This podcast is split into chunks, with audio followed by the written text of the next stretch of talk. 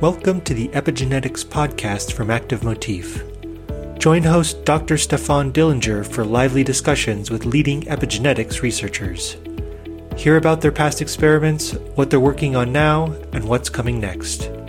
You know their papers, now get to know them and discover the stories behind the science.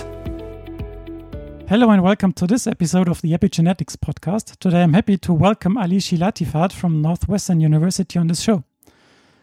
Please let me briefly introduce you to our audience. Um, you got your PhD in 1994 from the University of Oklahoma School of Medicine. You then moved on to do a postdoc at the Oklahoma Medical Research Foundation. Um, you then became assistant professor of biochemistry at St. Louis University School of Medicine, where you worked your way up to become professor of biochemistry. You then became investigator at the Stowers Institute for Medical Research, and since 2014, you are at Northwest, Northwestern University School of Medicine, where you currently are chairman and Robert Francis Furchgott Professor, professor of pediatrics, and director of the recently funded Simpson Querrey Center for Epigenetics. A question I like to ask every guest to start off our little podcast is How did you become interested in biology in the first place, and then in pursuing a career in science? So, thank you. Thank you so much for. Uh including me in this great podcast. I uh, so the history of my interest in science that started very early. My grandfather was a physician scientist. He was a radiologist by uh, by practice, and he was a physicist by as a scientist. And so he did a lot of radiation physics and uh, basically radiology. So I got involved with him at very early ages of three to five. So I remember growing up, boys my age uh, in Iran was very popular to go out there in the street and play soccer. This is like a little plastic ball, and everybody played soccer with bricks as the goal. And I never did that. I never liked it. I, I always wanted to be in the lab. I love the smell of the lab. I love the smell of experimentation. And I spent a lot of time with his clinic. So, and him and I had a lot of conversation about his science. So I think at very early age, I fell in love with experiments. I fell in love with uh, with what he did, and you know he really inspired me to get into science. So when I uh, started college, I uh, thought I wanted to be a chemist. So I got a degree in organic chemistry, synthetic organic chemistry, Grignard reactions, and uh, and um, you know from then I moved on to biochemistry. Really fell in love with biochemistry. Learned quite a bit of enzymology, protein purification, NMR spectroscopy. My PhD was more of into the instrumentational uh, chemistry, NMR spectroscopy, mass spectrometry, and moved on to so carbohydrate analysis. It was a collaboration between uh, my group at the University of Georgia. Rick Cummings was the, the PI, and Bill Haseltine at Harvard. And this is at the time that they were trying to discover the structure of the glycoproteins of the GP120 and GP160, which is the precursor for 120 and 41. So I spent a lot of time basically looking at the MOLT3, MOLT4 HIV infected cells and looking at the carbohydrate structure by serial lectin affinity chromatography and by mass spectrometry and NMR spectroscopy. And actually, I discovered a technique at that time. We called it condensational mass spec, the condensational mass spectrometry or condensational gas chromatography, where we collected the radioactive gas off the end of the uh, glass column of the gas chromatographer. And by retention volume, we were characterizing the structure and spent a lot of time in the lab. Really loved it. I, uh, I mean, uh, I can't think of anything else to do since five. I love being in the lab. So on Saturdays, usually when my, most of my buddies go play golf, I'm, I'm in the lab. I've been doing that for a long time, and and is I think I always make a joke that is in my marriage contract that Saturdays are work days because I do it. so, with your grandfather being a scientist, you probably knew what you were going to do then, right? I mean, you yeah, knew what, I mean, what is. Mind this why I really enjoyed his life. He was, uh, you know, he was really ingrained into his medicine and in his research, and that's that's all he did. At the age of, I think, 75, he decided to retire, and two weeks later, he had a coronary bypass and basically, four weeks later, he went back to work because he couldn't take retirement. So this this guy was married to his career, and and I think what a, what a pleasure to to be in love with your craft. You know, whatever your craft is, you know, it could be playing golf. If you're in love with it, fantastic, good for you. And I think if if a science is great for you, you should do that. So so the question I always ask students and postdoc joining my lab, always ask them this question: If you win three hundred million dollar lottery today what do you do tomorrow right? And and I ask them not to answer it to me, just answer it to themselves. Because if it's not that I'm going to fund my own science and go to the lab and work 24 seven on what I want to do, then probably maybe science is not the right career. And I think that's true about every career. That you know, if you if you have all the means to do what you want to do, then you should be doing what you love. And I think uh, that's that's a great decision on a career to move into. Yeah, coming to your career and to your science, uh, that centers around childhood leukemia and how it can be cured using epigenetic targets. Yes. I dig. Uh, I tried to dig deep and went through your publications on PubMed, and I hope we don't get lost on the journey we're about to take. so the epigenetic target you're mostly interested in is the histone H3 lysine 4 methylase SET1 compass. That's right. And if I'm not mistaken, this whole journey started in the year 2001, where your first pure. The journey started in 1996. yeah. So the start in 1996. We we um, I was a postdoc at the time, and uh, me and my lab mate, a guy named Chris Brower, we used to have a blast. We would both show up to work sometimes eight, nine, ten, and we would work till like you know one or two in the morning. And once a week, we had this tradition that we would go to the the local taco joint and get a lot of tacos and a lot of beer and just discuss our science on life. And one of those um, Tuesdays, it was a summer in Oklahoma and the weather was very hot. So him and I left at 11, came back around four. And we, everybody was looking for us because we order rats and we were preparing rat, rat liver extract for purification of some of our transcription factor. Now, at the time, I was looking at an elongation factor that was H8 sensitive, which turned out to be P-TEFb, which David Price purified. But but we got the extract from the rats that were stuck in the truck for about four hours at 100 and some odd degrees.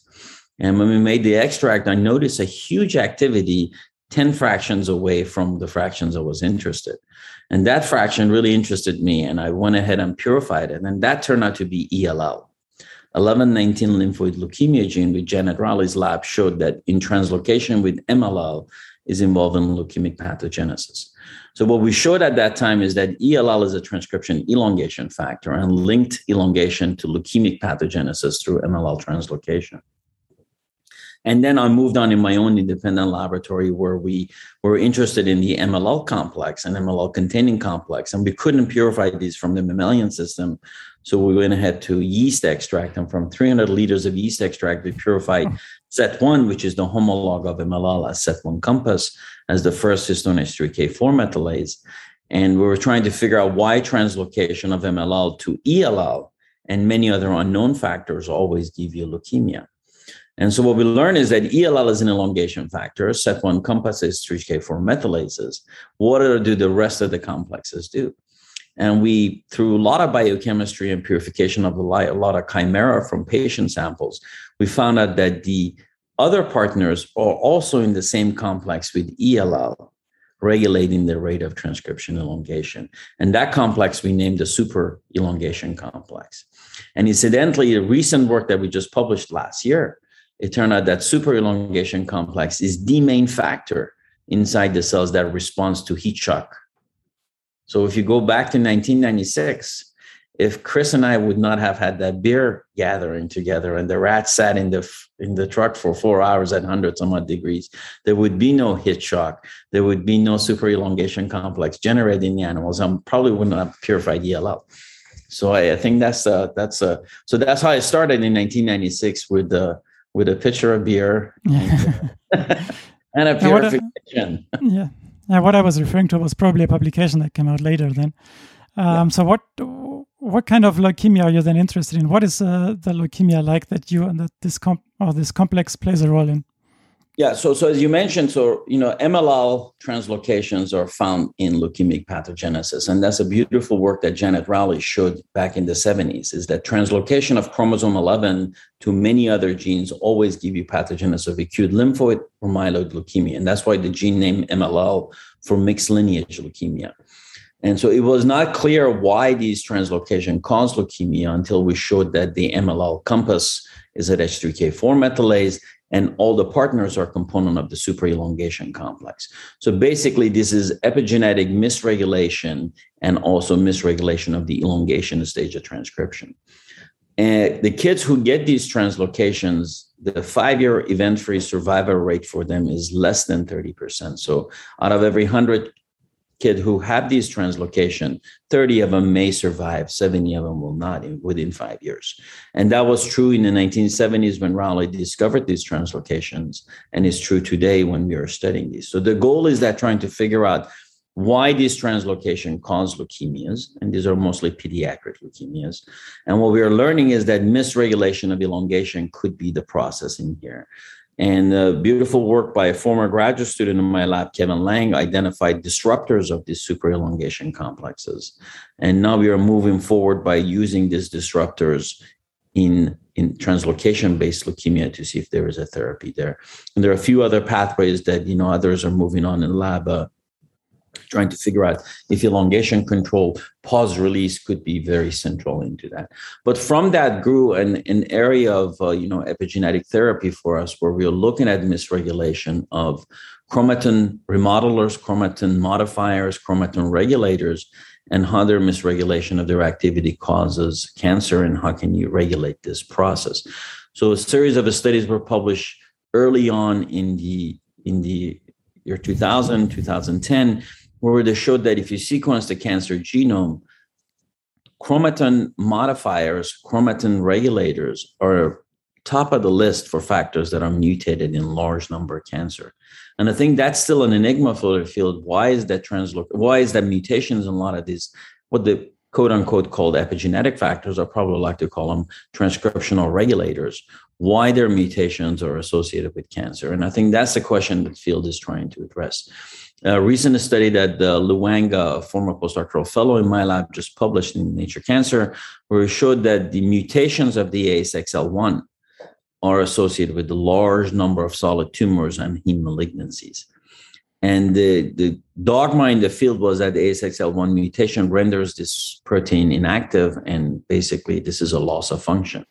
And Lu is pretty smart guy, so he generated antibodies against the N and C terminal domain of ASXL1. And he showed that patient samples that they have ASXL1 mutation, actually there was a small band in the bottom of the gel that nobody saw because he generated an N-terminal antibody that was able to see it.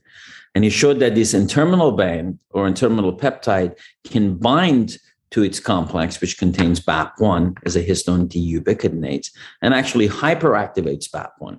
So hyperactivation of BAP1 results in basically increasing deubiquitination and derepression of gene expression. So Lu surmised that if this is true, inhibition of BAP1 catalytic activity could be cancer therapeutics. So he spent a good bit of time testing a lot of different inhibitors and identifying new class inhibitors for BAP1 and went ahead and showed that ASXL1 mutations are responsive to this BAP1 inhibition. So this is another example of, you know, using enzymology, molecular biology, trying to treat some of these epigenetic related cancer. So there's a large number of cancers as a cause as a as a result of mutations within the chromatin modifiers or basically chromatin remodelers, switch NIF complex. This is another factor. So Cigall Kadoch's lab work on on trying to figure out how you can regulate these things in, in cancer. So I think uh, lot to be learned in here, and there's uh, there's so much we don't know about the process. And I think the main thing we don't know why mutations in so many different chromatin modifiers, transcriptional regulators, is involved in pathogenesis of cancer. And that's a question that you know a couple of people in my lab is asking right now, and basically digging into the literature, trying to come up with some answer that allows us to to do some studies if if I were to take a big guess in here, based on what I've read in the literature, I would tell you that the conformation of chromatin itself could be very important. So, and that could be very epigenetic, where you have in a in a sense a confirmation that two ends of DNAs are not touching each other, and basically you're silencing uh, an oncogene, or maybe two ends of DNA are touching each other, and now you have silenced a tumor suppressor right? And now you change the conformation in a way that has no changes in the sequence of the DNA and not conformational changes within our chromosome allows that oncogene to get activated or the tumor suppressor to get repressed. And that may cause cancer as well. And developing technology that you can see this higher chromatin structure could be very important.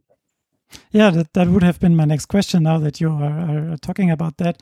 Is like the methods that are available is Hi-C, micro-C, um, things like yes. that. Are these methods that are, you are using or that can be used for such? So we are we are learning how to use. So in my department, we recruited a, a superb uh, uh, computational biologist, experimentalist guy named uh, Feng Yue from uh, Penn State, and Feng actually is really pushing forward into develop this Hi-C methodology in regards to human disease. And he's collaborating with a lot of colleagues in here to do that. And we are collaborating in his lab to use the technology for our model system. And I think understanding chromatin conformation is going to be very important. And we have Hi-C that is developed by colleagues, but I think probably there's better methods to give you much more precise looking at these interactions are in the making and and hopefully those would be available to allow you to do that. But that's a method of choice right now.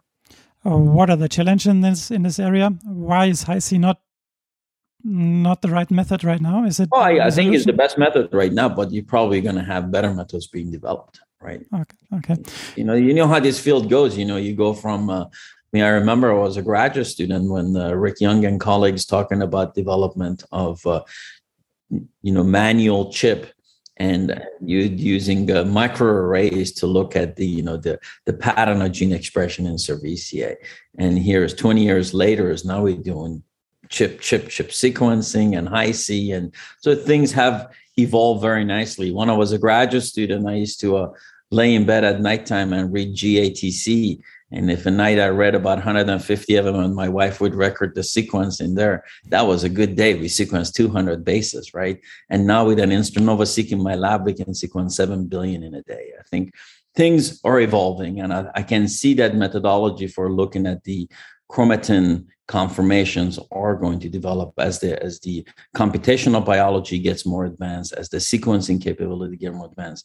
There will be other techniques that allow us to give us precise look at this. But i think looking at the chromatin conformation between the normal and and cancerous cells could be very informative. Yeah. So when we come back to compass so what is the effect of compass on the chromatin? Is it just the methylation of the h4 uh, um, no h3k4 and what is then the role of Compass in MLA and what makes it a good target? Yeah. Uh, so, so there is, as you mentioned, there is one SET1 compass in cerevisiae. And uh, back in the uh, early 2000s, when we were studying, we published this thing in the, basically 2001. It was the first complex containing SET1, and we showed that was a K4 methylase. And the thought was that this, you know, there is a histone code that these modification actually instruct a function. And the very sort of disappointing results that we got is that if you actually make a catalytically dead compass, which we know were the site in the cerevisiae, you had homologous recombination at the time you could do that. We showed that making a point mutation and having a dead enzyme really has not much effect on gene expression. Later, we went ahead and made single point mutation in histone residues. And, and the shocking part was that we made a mutation in every single histone residues in yeast and only handful of them were lethal right so saying that if you know there is a is a if there is a code and if you get rid of this modification sites this should be detrimental to the cells and they were not right so what we have learned since then is that you know there's really not much of a histone code when you come at least with these active marks is that the context of the enzymes are very important if you delete for example TRR, which is a related to the compass subunit, is a trithorax related. So if you have SET1 in yeast, in Drosophila, you have SET1, trithorax, and TRR, trithorax related. And we showed that TRR is an enzyme that modifies enhancers by H3K4 monomethylation. And work that was published by ENCODE at that time identified histone monomethylation as a major marker of enhancers. So the dogma in the line was that basically if every single enhancers from Drosophila to UNI has K4 monomethylation, K4 monomethylation must be a central factor for enhancer function. So Ryan Rickels, a former graduate student in the lab, decided to make a single point mutation in the TRR site of Drosophila and do complementation studies. So he deletes TRR, animal dies. He adds back TRR that is wild type, animal lives. He adds back TRR that is catalytically dead, cannot do K4 methylation. And we asked the question, what happens to animal? I, I would have bet $100,000 that nothing will develop. Guess what? Fly developed, kicked around, no problem. And there were no monomethylation or loss of major histone acetylation on these enhancers and no issues, right? So we actually submitted that for review and a couple of reviewers were very hostile. They did not like the result. That you know this basically goes against the dogma. K4 monomethylation does everything. That's what everybody's been telling us. Why are you telling us that this doesn't do anything? This must not be right. Gladly, the editor at Nature Genetic was very smart. He uh, he saw the value of this work and didn't listen to the reviewers and actually published this paper. And when the paper came out, the, the major question that I got is that if you make a single point mutation in the catalytic pocket of TRR, you may have 1% activity. How do you know that 1% activity doesn't result in viability? Which is a very fair point, And we should have thought about it before publishing the paper. But Ryan went back and he made deletions of the entire set domain and chop and chew of the 2000 amino acid containing protein. And he showed that actually you can delete the entire set domain the animal still develops. So it's not this 1% activity left. So he asked the question what is the minimal domain that can put it back into the animal and the animal survive? And he identified about a six, 700 amino acid domain that he can put back in the animal in lieu of having any TR and the animal would survive. Wow. What's the function of this domain? He purified that domain from the animal and found it binds and stabilizes UTX, which is a K27 demethylase, right?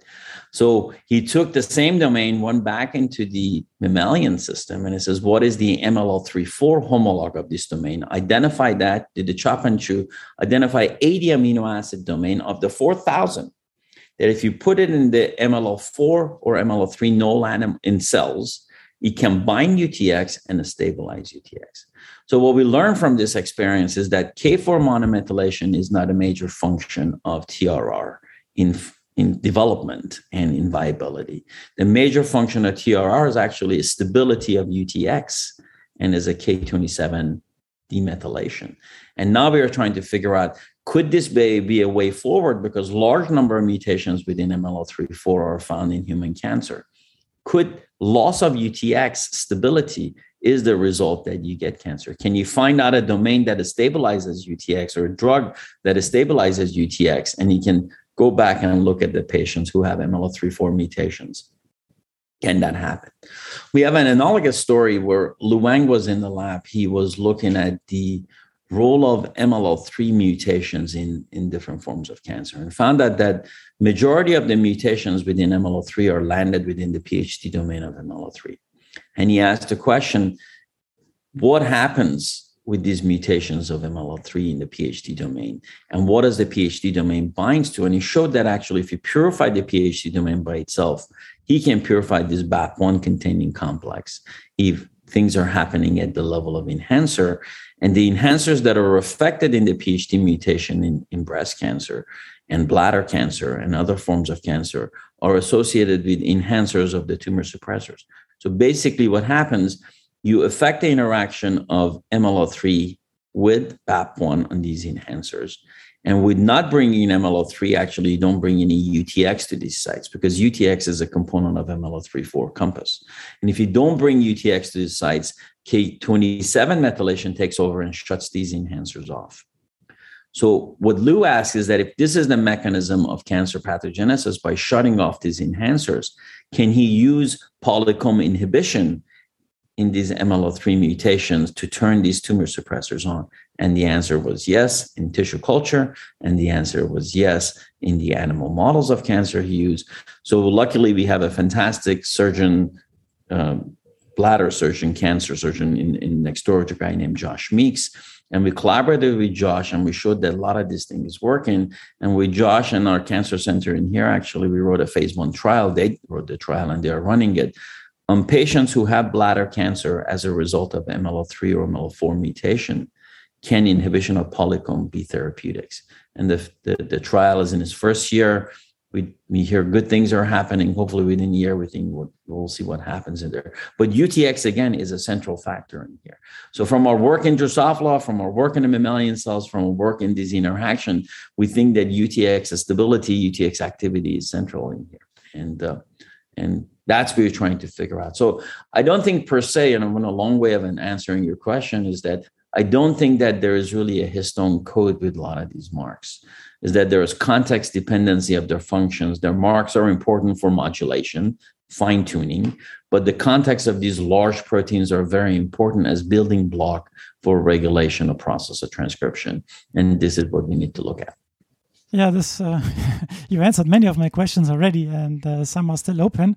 Um, what I wanted to get at is um, so um, when UTX um, is the important factor, and this removes or uh, the um, histone methylation is then repressive marks more important than activating marks. Is that what you can say, or or what your um, you know? I, I think it's just I mean, I have four kids, and if you ask me which one is more important, uh, I can't answer that question. They all are important.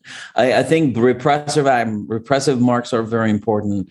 Activatory remark are very important. So I, think there's there is no importance to be said in here. They're functionally conserved all the way from yeast to Drosophila to you and I. So they play a very important role. But I can I can tell you that one of them is not end all be all a recent story we published in Nature Genetics, and uh, it was a beautiful work of a former postdoctoral fellow, Delphine Douillet. And Delphine, what she asked the question, she said that we knew that MLL2, so there are four MLLs, one, two, three, four. We knew that MLL2 from the work of Deqing Hu in the lab is involved in marking these bivalent clusters. And for a lack of better word, bivalent clusters are homeotic clusters. These are developmentally regulated genes. These are domains that they have K4 and K27 mark on them, so both active and repressory mark on them. And there was a big hoopla in the field that this bivalence could be central for regulation of gene expression. And what we showed that if you get rid of the K4 methylation, really not much happens to these bivalent domains. So they don't get less repressed or more activated if you get rid of the K27 methylation. And the question was that what's the difference between the mark, histone mark on these sites versus the context of the enzyme, right? So Delphine asked the question, what happens if I get rid of MLL2? And she identifies series of genes that they're basically silenced, right? So MLL2 context, it was very important for the regulation of these genes. She picked up some of these genes and landed a reporter in front of them Normal condition, reporter is expressed. You get rid of MLL2, reporter is silenced. So she asked the question if I delete MLL2, the reporter is silenced. What gene can I delete in the mammalian cell that the reporter is not activated? So she comes from the yeast background, and this sort of a questioning and looking at the pattern of gene expression by screening was very common in yeast. So she did that screen in the mammalian cells. And lo and behold, she showed that if you get rid of MLL2, loss of polycomb or DNA methylation results in the repression of these guys. So, in a sense, that MLL2 comes and sits on these sites, and polycomb and DNA methylases are repelled.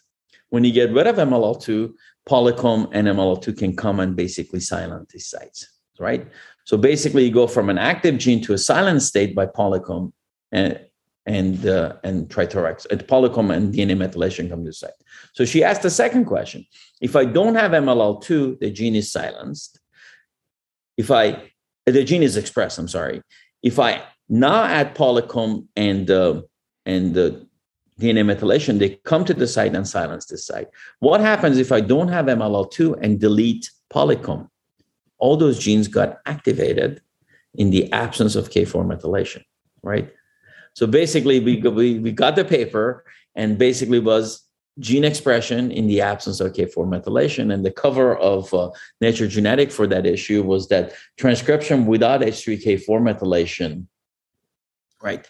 And that was a heresy because from yeast all the way to human, every time you have transcription, you have H3K4 methylation.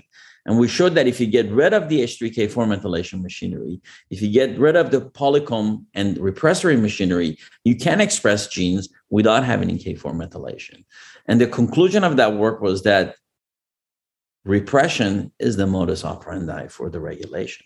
And the function of trithorax is not to bring K4 methylation and activate those sites, but the function of trithorax is to repel the repressory machinery. So I think this is another long way of answering your question. Which one is important? They both are, but probably the repression is the modus operandi. You silence everything until you bring trithorax or SET1 compass or TRR to those sites to repel the repressory machinery and you activate. And the marks themselves probably are not that important, at least in the case of MLL2.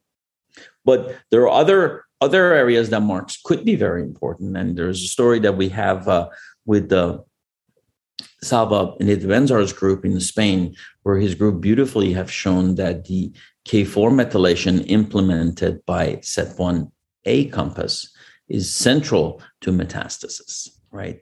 What is the mechanism of the process is not clear yet, but here is an example that the K4 methylation seems to be doing something in the process of gene expression and regulation of cancer. Okay, and that's a very long uh, answer to my question. But um, you already shared with us that, that you are, um, um, yeah, in this uh, clinical study. But what are, you, what are you working on right now in the lab, and what are your plans for, let's say, the next five years? I think our we we just recently wrote a review. Mark Morgan in the lab wrote a review called "Reevaluating." Basically, this process of histone modification and what they do. And our conclusion is that from our work from Trithorax to Dot1, that the context of these enzymes are very important. And the question that we would like to address what is important about the context? What is the protein structure doing inside the cells to be involved and regulate gene expression? So I think within the next five years, we want to define, at least for Compass family, the non-catalytic function of these six Compass, SET1A, SET1B, MLL1, 2, 3, and 4. I give you an example. This is what excites us. Uh, Lu Wang published a paper a while back. We could not make sense out of this paper, right? So he showed that of the Compass family members, SET1B is mostly cytoplasmic. Why would you want to have a, a, a compass in the cytoplasm?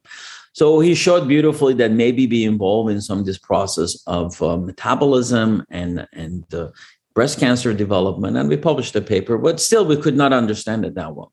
Paper just came out in Nature Genetics, and they found that under hypoxic condition, cytoplasmic SET1B goes into the nucleus and does its business. Right?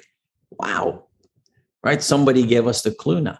Hypoxia could be very central for this translocation from cytoplasm into nucleus to regulate the pattern of gene expression. And if that's true, can you inhibit SET1B under hypoxic condition? Because this is major venue to treatment of many diseases that are caused as a result of hypoxia. Cancer is one of them, neurological disorders another. Is SET1B compass playing a role in this process? Is movement of SET1B from cytoplasm into the nucleus important for the process? That's we would like to figure that out and to learn. We didn't know much about it, but this beautiful work published in there and gave us a clue. And I think this is a beauty of science. You you have a building block in here, and somebody else put another building block, and then you just put those together and build a, a, a greater structure. And I think that's the value of science is that to have building blocks that others can build upon. So when you talk about structure structure of chromatin, you're not um, talking about like the structure of the DNA, but also about the proteins and maybe also the, the RNA. Absolutely, or... I think these are all building block of life. You know, RNA, DNA, small molecules. I think you know there's a huge understanding of these metabolites metabolites could play a very important role from release from the mitochondria all the way into the nucleus and regulating the pattern of gene expression, maybe involved in a lot of neurological disorders. I think these are all building blocks and how they work together to build a structure as life. I think that's that's the question. And putting value only on one, saying that histone modification is central or metabolites are the central of the structure, probably would not be a right way to go. Is that the combination of all of them? That gives you what we have. And misregulation of these activities is what causes disease. But uh, when you uh, take all this into account, then it gets uh, very complicated very quickly, right? I mean, uh, looking oh, at yeah. the structure. Yeah. But that's why, you know, we've been at it for, as, as a community, for over 60, 70 years, and we still have very little cure for cancer. It's complicated. Yeah. it's not easy to understand what's going on I mean, I remember my graduate mentor, a guy named Rick Cummings. Uh, this was his favorite line. If if the angel of Lord comes and gives you the book of life, and you read it, you're not going to understand it, and we're trying to figure it out. Right? It's it's very complicated, and I think little steps at a time, little building blocks. But I think the most important part, and this is what I preach a lot in my group, that we need to put out their building blocks that others can build upon. I think that's that's the importance of science, providing those little Lego pieces, yeah. and that goes in the right place and and pulling the puzzle together. So to finish off this interview, I have two more general questions. Uh, the first one being, did you at one point of your career face the situation that you have reached a dead end, or did not know how to proceed to unravel the questions you wanted to answer? I mean the the stories you shared with us are success stories, but is there maybe something where you hit the roadblock or something? That's a great point do I have moments that I get down on myself and feel like, you know, it's not going anywhere? Almost every day, right? Everybody has that moment that's saying, this is not working for me, things are not happening. You know, experiments are not. I mean, times that you know you do purifications after purification, and not much going to happen, and you know you feel like your career is over, right? And I think the difference is that you gotta love what you do and you have to believe tomorrow is going to be a better day than today. And you have to believe that every day. And I gave you case in point in here. So I provided this to this glory purification of ELL because Chris and I went and had a beer, right? So I'm in grad school, uh, finished up, have a have a child, and started my postdoc. And I told my wife, I'm going to give this thing about three years, and we'll see what happens within three years. So I purified 34 activities. And I don't know how much you're familiar with protein purification. When you start with nuclear extract, you go into the cold room, you run the first column, assay it, second column, assay it. Each purification is almost six months to a year worth of work. I worked day and night, did 34 purification, failed, failed, failed, failed. 35 was ELL, right? And that's the activity that we saw that the rats were heat shocks without our knowledge. We never pointed it that way. And there was this new activity that you know really piqued my interest. Like what the heck is this? And i went after it. And going back to you know i'm this 27 year old 25 year old postdoc working in the cold room trying to purify this. And always went in my mind you know what if i don't get anything right? And I, what am i going to do with the phd you know what's and i always believed tomorrow is going to be a better day.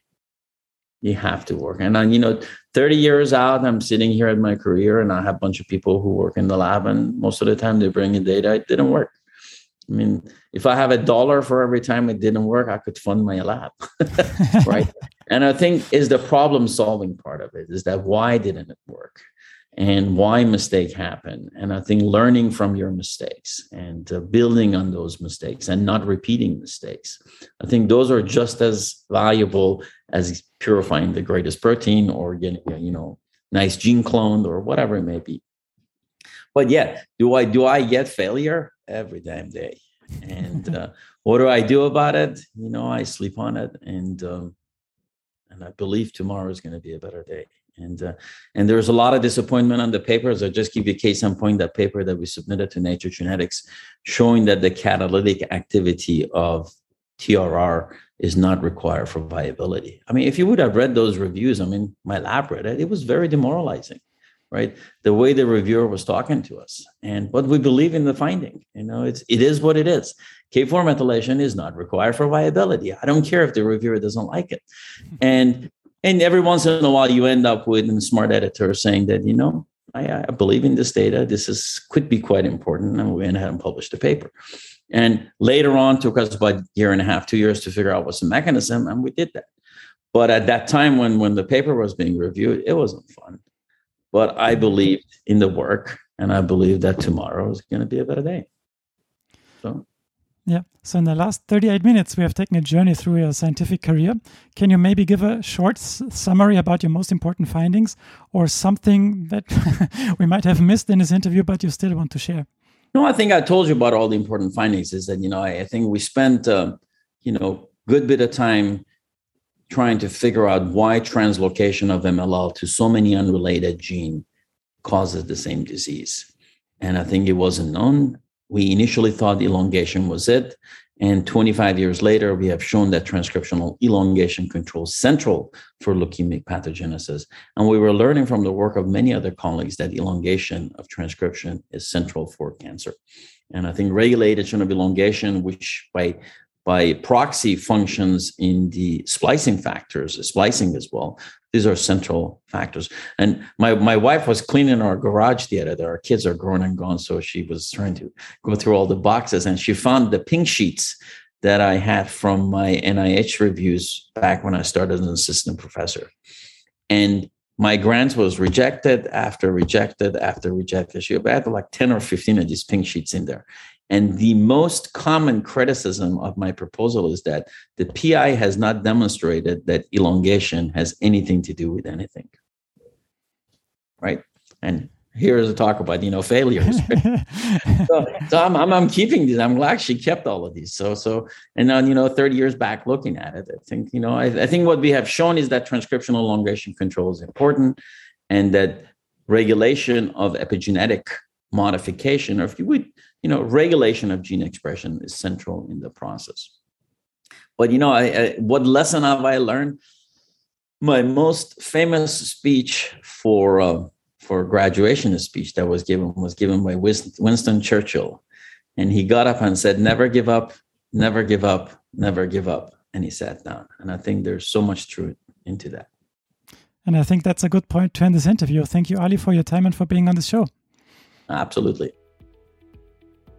Thanks for listening to this episode of the Epigenetics podcast from Active Motif. We hope you enjoyed it. You can find all the mentioned references in the show notes. Please rate, review, and subscribe to our podcast on your favorite podcast platform so you never miss an episode.